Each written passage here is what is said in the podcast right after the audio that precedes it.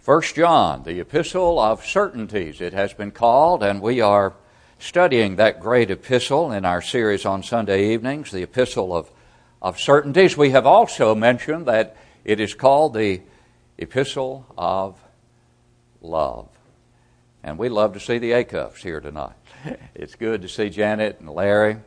We love our brothers and sisters in Christ everywhere, those who are faithfully proclaiming the gospel of Christ as Larry is and has done, and he's a homeboy uh, right here and uh, well loved and thought of, not only here, but, but in so many places. In fact, in every place uh, where he has been. He's on his way to polishing the pulpit.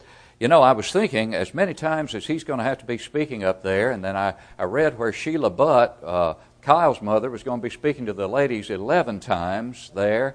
And uh, who knows how many times some of these, I think they need to change it to punishing the pulpit instead of polishing the pulpit because they're punishing these preachers. Now, it's a great program, Polishing the Pulpit. We're looking forward to spending a couple of days uh, with uh, our loved ones up there and friends we haven't seen for a long time that come there each year. And uh, we will uh, hopefully be able to promote the Good News Today television program while we are there. It's already set up, the display is. We're going to add a little bit to it uh, when we get there uh, tomorrow. But uh, uh, we appreciate Larry and the good work he does with his television program, Fountain of Life. When I was still with GBN, uh, Larry began that program and very diligently made trips to Ringgold, to the studios there. Now he has his own set up in Lithia Springs near Atlanta, where he preaches, and I know that's much more convenient. But uh, uh, we appreciate that good program that is still aired not only on GBN but now in Atlanta, I believe, too, on commercial station in in Atlanta now, uh, and uh, we are thankful for that. And thankful for the truth that Larry loves and preaches and the good that he does. It's good to have them with us tonight. You know, love for our brethren is something that is so crucial. And without that love, we are about to see here and as we continue the study of 1 John, without that love as a basic foundation, every other Christian grace is deficient. It's just that it is that foundational. It is that it is that crucial. And yet, tragically, love is so misapplied and misunderstood in the religious world. And there are those who contend that yes, love is absolutely essential, absolutely crucial, but they separate it from the keeping of the commandments of God. The apostle of love, as he is often called, John, and we can see why from his writings here in 1 John and elsewhere, makes it abundantly clear that love and law are not mutually exclusive. In fact, they are mutually inclusive. And that you cannot love God without serving God in obedience to his commandments. That will be brought home to us, I think, very clearly in the passage under consideration tonight as we look at 1 John chapter 2 verses 7 through 11. Here John writes, "Brethren, I write no new commandment to you, but an old commandment which you have had from the beginning. The old commandment is the word which you heard from the beginning.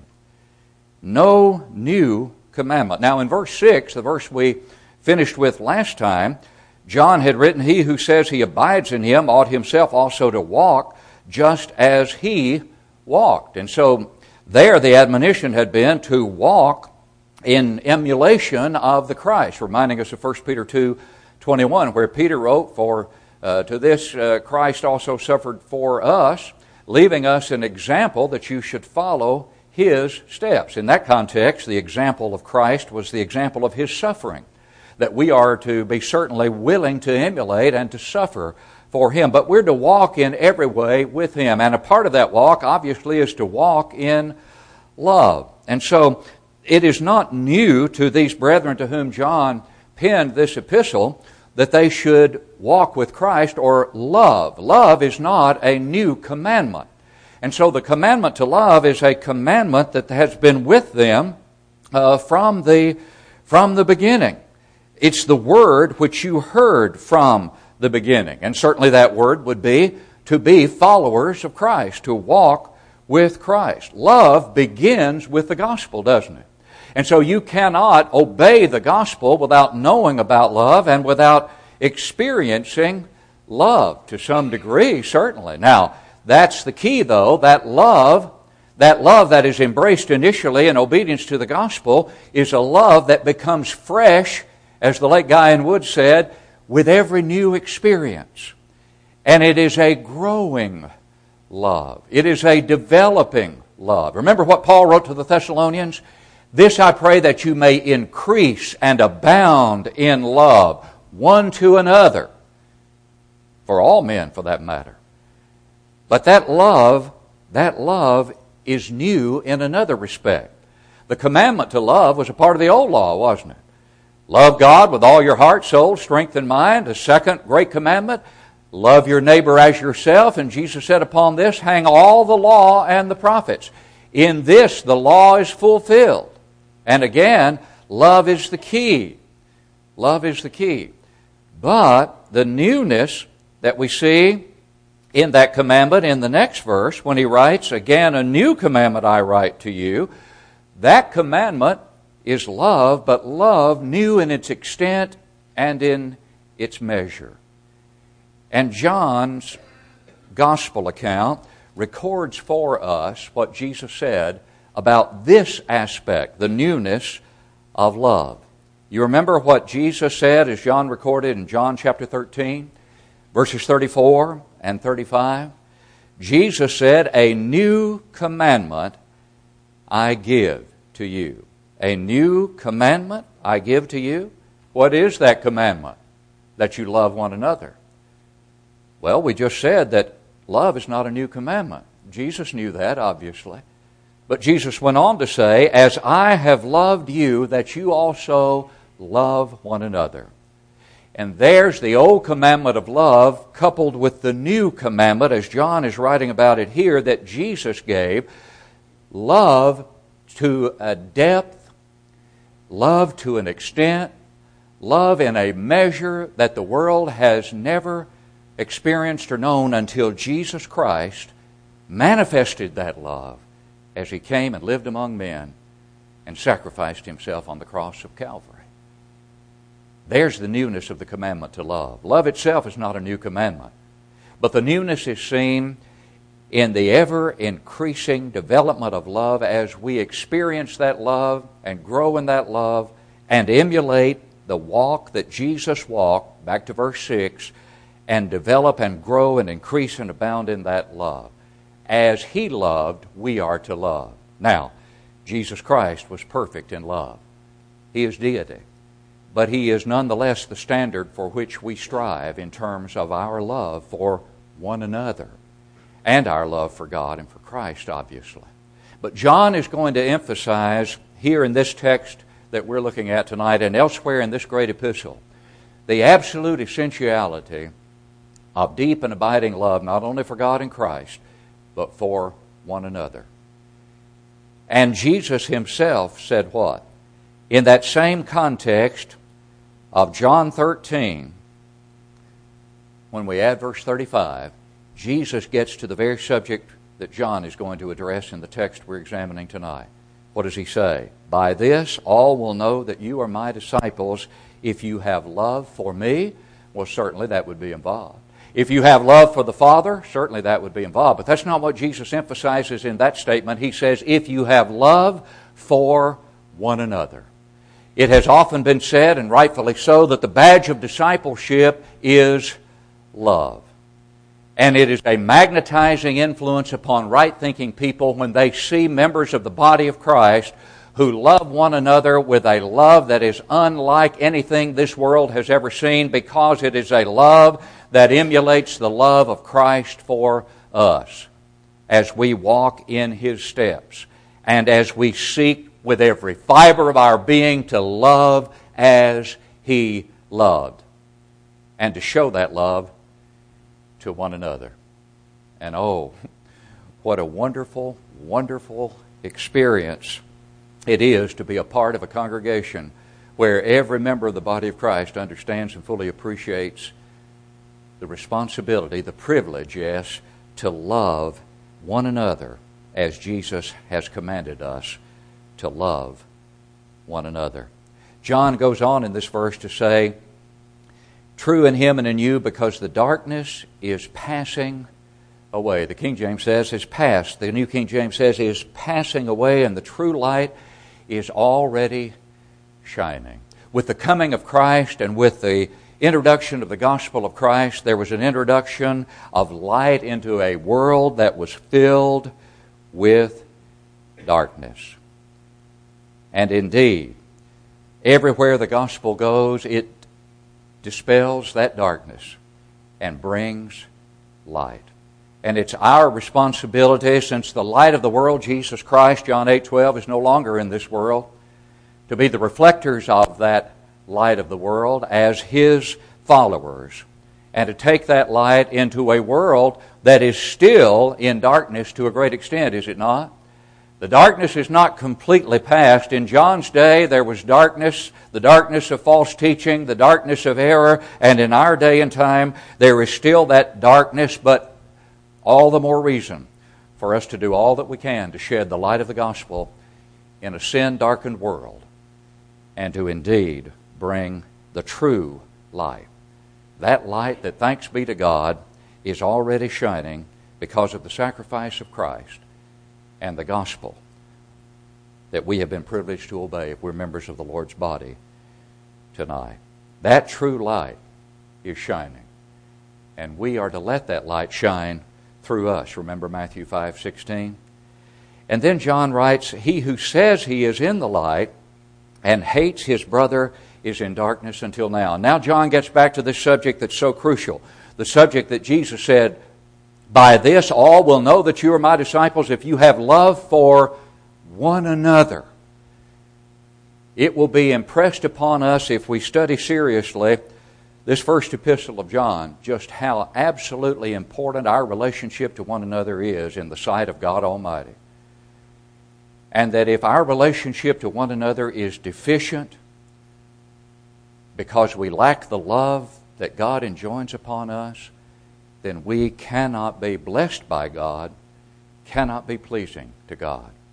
It is just that crucial. And so it's one thing to profess, it's another to do. This is one of many hypothetical situations that John introduces in this epistle. You remember back in the verses we have already studied, he who says he abides in him, verse 6, uh, ought to uh, walk just as he walked. You go back to uh, verse uh, uh, 6 of uh, the first chapter. Um, and verse 6 of the second chapter, but verse, verse 6 of the first chapter. If we say that we have fellowship with him and walk in darkness, we lie and do not practice the truth. So here's another one of those contrasts that John draws throughout this epistle. Here, it is he who says he's in the light and hates his brother. In 1 John 1 6, if you say you have fellowship and walk in darkness, in other words, if your practice does not comport with your profession, then indeed you are not in fellowship with God. But here he specifies a part of that practice that must be in place properly if we are to enjoy that fellowship and to be in the light. What is that? Love for our brothers and sisters in Christ. The context here is not the context of love for all men, though certainly that kind of love is enjoined upon us. But here, the context would be love for those who are, brother, who are our brothers and sisters in Christ. And if we say that we are in the light and hate our brother or sister in Christ, we are still in darkness. And so, here John emphasizes another acid test of our true Christianity. Do we love one another? Do we really love one another? And is that love manifested in such a way as to show that we love one another? Or are we simply professing to love but not showing that love? And so, if we say one thing, but our attitude toward our brothers and sisters is not what it should be, then we're not pleasing to God. Now, notice the contrast. The contrast here is between light and darkness light and darkness. He who says he's in the light and hates his brother is in darkness until now. Let me ask you something. Where is the gray? Where's the gray in this verse? There is no gray, is there? There is no gray area. It's either light or darkness. We either love one another as Christ has enjoined that love upon us, or we do not. And the hate is not a matter of degree, it's hate to any degree. It's hate to any degree that is condemned by John. Again, emphasizing just how important it is that we continue to nurture, to nurture and develop the kind of relationship and love for one another that is so special that those out here in the world see it and are drawn to it if they're thinking as they should, as we said earlier. That there is something very special about those people at White Oak. That's what the community needs to say, those who are aware of us. There's something so special about them. How they love one another. Oh, how they love one another. And how do people in this community or in any community where the church is located know that those in the church love one another. It is not by what they say only, but it is by what they do. And that reminds us of something we mentioned at the outset of our study tonight. There is no separation between loving one another and keeping the commandments of God. Those things are mutually inclusive. And I must show my love for you, and you show my, your love for me as a brother in Christ by what we do for one another, by how we act toward one another, by how we assist one another, by how we pray for one another, by how our actions demonstrate our love. If you go with me over to 1 John, later in this epistle at chapter 3, you see that John, as he, as he visits the subject again of love, says this in verse 14, beginning down through verse 18. We know that we have passed from death to life because we love the brethren. You see the strong emphasis again on the barometer, if you will, for our, our having truly passed from death to life. How much do we love one another? John asked. There's the measurement. There's the measurement. There's the foundational measurement. But that love obviously feeds every other Christian grace. That's the point. That love prompts us to keep His commandments. That love causes us to act. John makes that abundantly clear as we read on in that part of his epistle. He says, after saying that, uh, that we know we've passed from death to life because we love the brethren, he who does not love his brother abides in death. Listen to what else he writes. Whoever hates his brother is a murderer, and you know that no murderer has eternal life abiding in him. Those are strong words. By this we know love because he laid down his life for us. You see, that gets us back to walking in his steps and loving as he loved. And we also ought to lay down our lives for the brethren. Now, laying down your life for your brother or sister in Christ is a lot more than saying you love them, isn't it?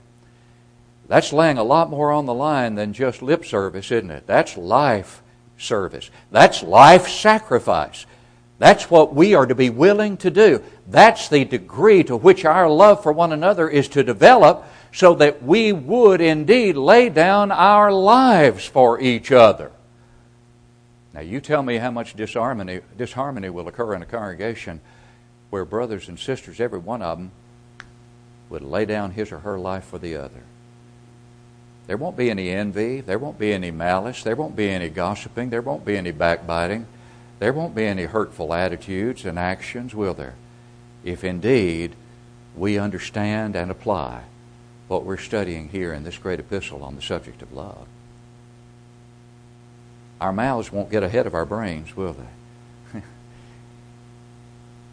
no, we will think seriously, indeed, about every word, about every action.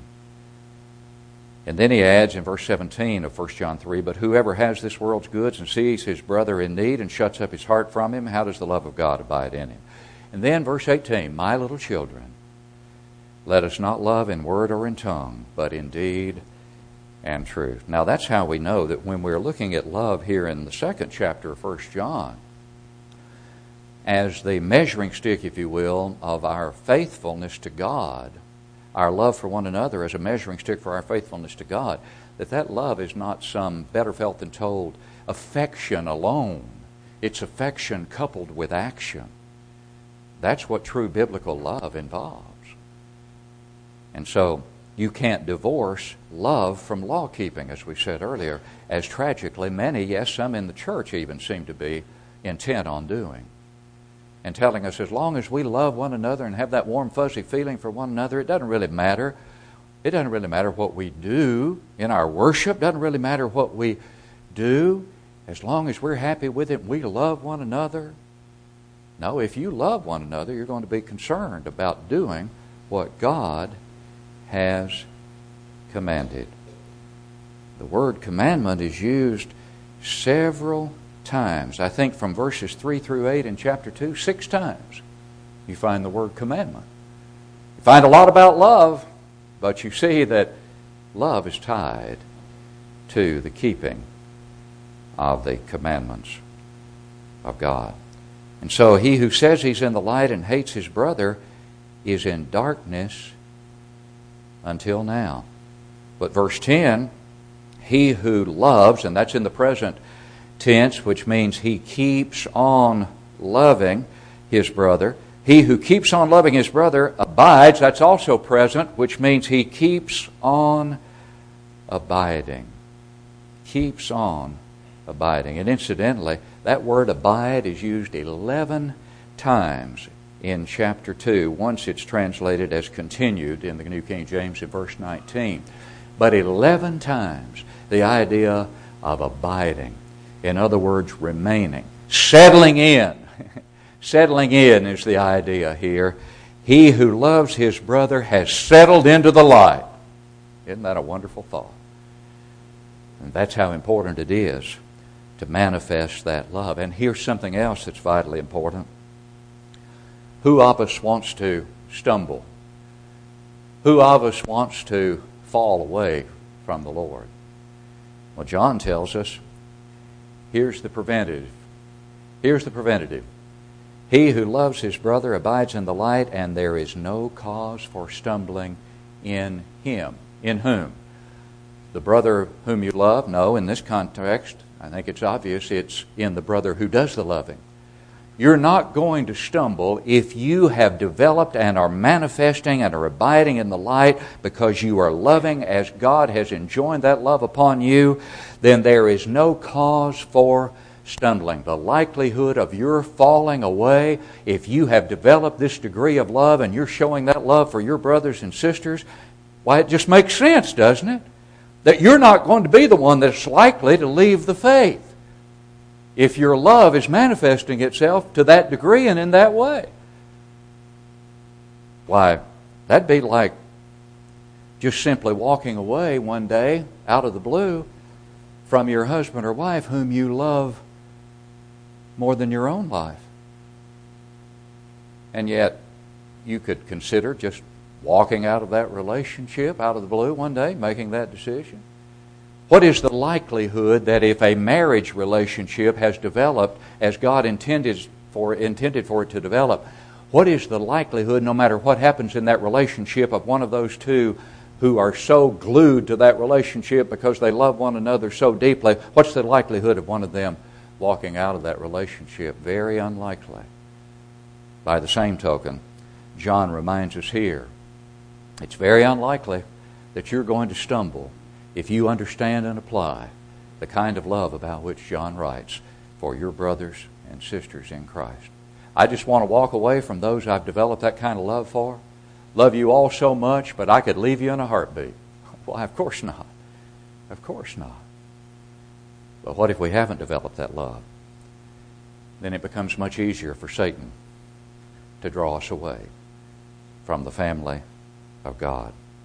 Oh, this is such an important foundational, basic, fundamental quality about which John, the apostle of love, writes here.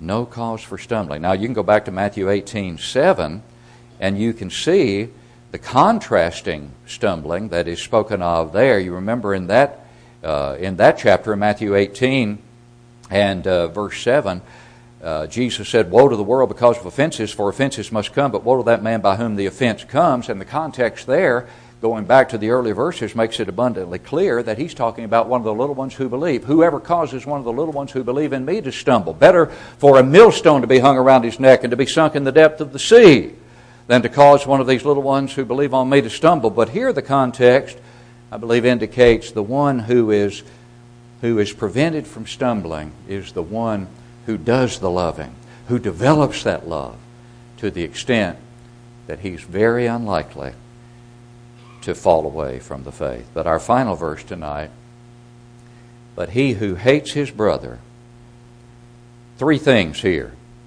He who hates his brother, what? Is in darkness, he walks in darkness, and he does not know where he's going if we have not developed that love for our brothers and sisters in Christ, we're in darkness, not in the light. We're continuing to walk in that darkness, and we don't even know where we're going because that darkness has blinded his eyes. You know, we sing the song. I just happen to think love lifted me. We could say love lighted me. love lighted me. Love lit me up. Love is what brings me into the light. The kind of love about which John writes. Love brings us into the light because love reveals to us that light of the world, Jesus Christ, who loved us so much. You know, it's interesting that this word blinded is the very same word that Paul uses in 2 Corinthians chapter 4 and verse 4, where he talks about those who have not obeyed the gospel of Christ. And he speaks of them as being those whose minds the God of this age has blinded, same word, has blinded, who do not believe, lest the light, and there's our light again, unless the light of the gospel of the glory of Christ, who is the image of God, should shine on them. Those alien sinners out in the world are blinded by the God of this age, Satan, in various ways. He's subtle, and he has blinded the minds of many tragically. But the one in the church who has not developed the kind of love about which John writes and actually has hostility or hatred toward his brother has been blinded also and is in that darkness as well. The psalmist in Psalm 82 and verse 5 makes a statement that is very reminiscent of what John writes here. They do not know talking about the wicked. They do not know, nor do they understand. They walk about in darkness. All the foundations of the earth are unstable. They do not know, they do not understand. And oh, how John writes by inspiration to help us understand just how vitally important this basic grace is. And if it does not exist in our lives, the foundation for the other graces is not there. Oh, I understand that faith comes by hearing and hearing by the Word of God, and that we must first believe, obviously. And Peter writes in 2 Peter 1 that we're to add to our faith virtue, virtue knowledge, etc., and, and then love, the crowning characteristic. But there's a very real sense in which love is a foundational characteristic as well. That is, is to permeate our lives to the extent that every other grace, every other grace is manifested because of love and motivated by love. Remember 2 Corinthians 5 14 and 15? For the love of Christ compels us, because we judge thus that if one died for all, then all died. He died for all that those who live should live no longer for themselves, but for Him who died for them and rose again. That's love. That's love that motivates, that's love that feeds every other beautiful Christian quality. And when we obey the gospel of Christ, we obey into that love. Look with me at one passage that brings that home. Go back to 1 Peter chapter 1. And in 1 Peter chapter 1 and verse 22, Peter writes, Since you have purified your souls in obeying the truth through the Spirit, through the teaching of the Spirit, obviously. Look at this. In sincere love of the brethren, that word in is the word into. It's the word eis. Into. So, what's Peter saying here? I think it ties in beautifully with what John is telling us about love. He says, Seeing you have purified your souls in obeying the truth through the Spirit into, into what? Into a relationship where there is sincere love of the brethren. What should you do? Love is the old commandment from the beginning of the gospel, but it becomes new with every refreshing experience of it, and as it grows and as it intensifies and as we apply ourselves to it, love one another fervently with a pure heart. You obeyed the gospel into a relationship of sincere love for one another. And if that sincere love is not there, then something's wrong. Something's wrong. Let's make sure that we do everything we can to feed upon that which will increase and intensify that love, not just for God and Christ, but oh, that love for one another. A bond that is like no other because of the special relationship that we enjoy in Christ Jesus. And it's interesting that in that verse we've just cited from 1 Peter 1 22, when he says, in obeying the truth through the Spirit in or into sincere love, that's Philadelphia love there. Into Philadelphia love, brotherly love. Then when he says love one another fervently, he uses the word agape, the highest form of love, which tells us what? Peter is saying what? You need it all for one another. You have a special brotherly relationship, and you're to love one another with that special brotherly love, but you're also to love one another with that highest form of love, agape love, which does that which is best for the one who is the object of that love. Oh, oh, how important love for one another is. And the apostle of love brings that home in such clear fashion, doesn't he? As we close tonight, do you love the Lord enough to obey Him if you haven't obeyed His gospel? Love begins with the gospel and grows once one has come into that beautiful relationship with Christ and with those of like precious faith. You must believe that He is the Christ, the Son of the living God, repent of your sins, confess Him to be the Christ, and be buried with Him in baptism for the remission of sins. He who believes and is baptized, Jesus said, will be saved. It's very clear, isn't it? Repent or perish. Believe that I am He or die in your sins. Confess me and I'll confess you. That beautiful, simple, but absolutely essential plan is one that must be obeyed, and hopefully obeyed because of a recognition of the love of heaven that brought that plan to mankind and gave man the opportunity to be reconciled to a sinless God, though man himself had separated himself by sin. That's love. That's love to which we should respond. As John will elsewhere write in this first epistle, we love him because he first loved us. Will you show that love by obeying his gospel tonight if you haven't?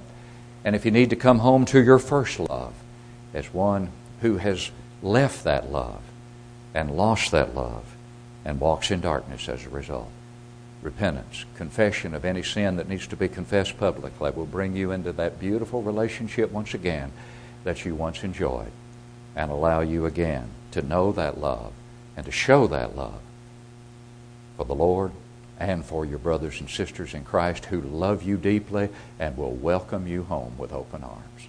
As we stand to sing, will you come?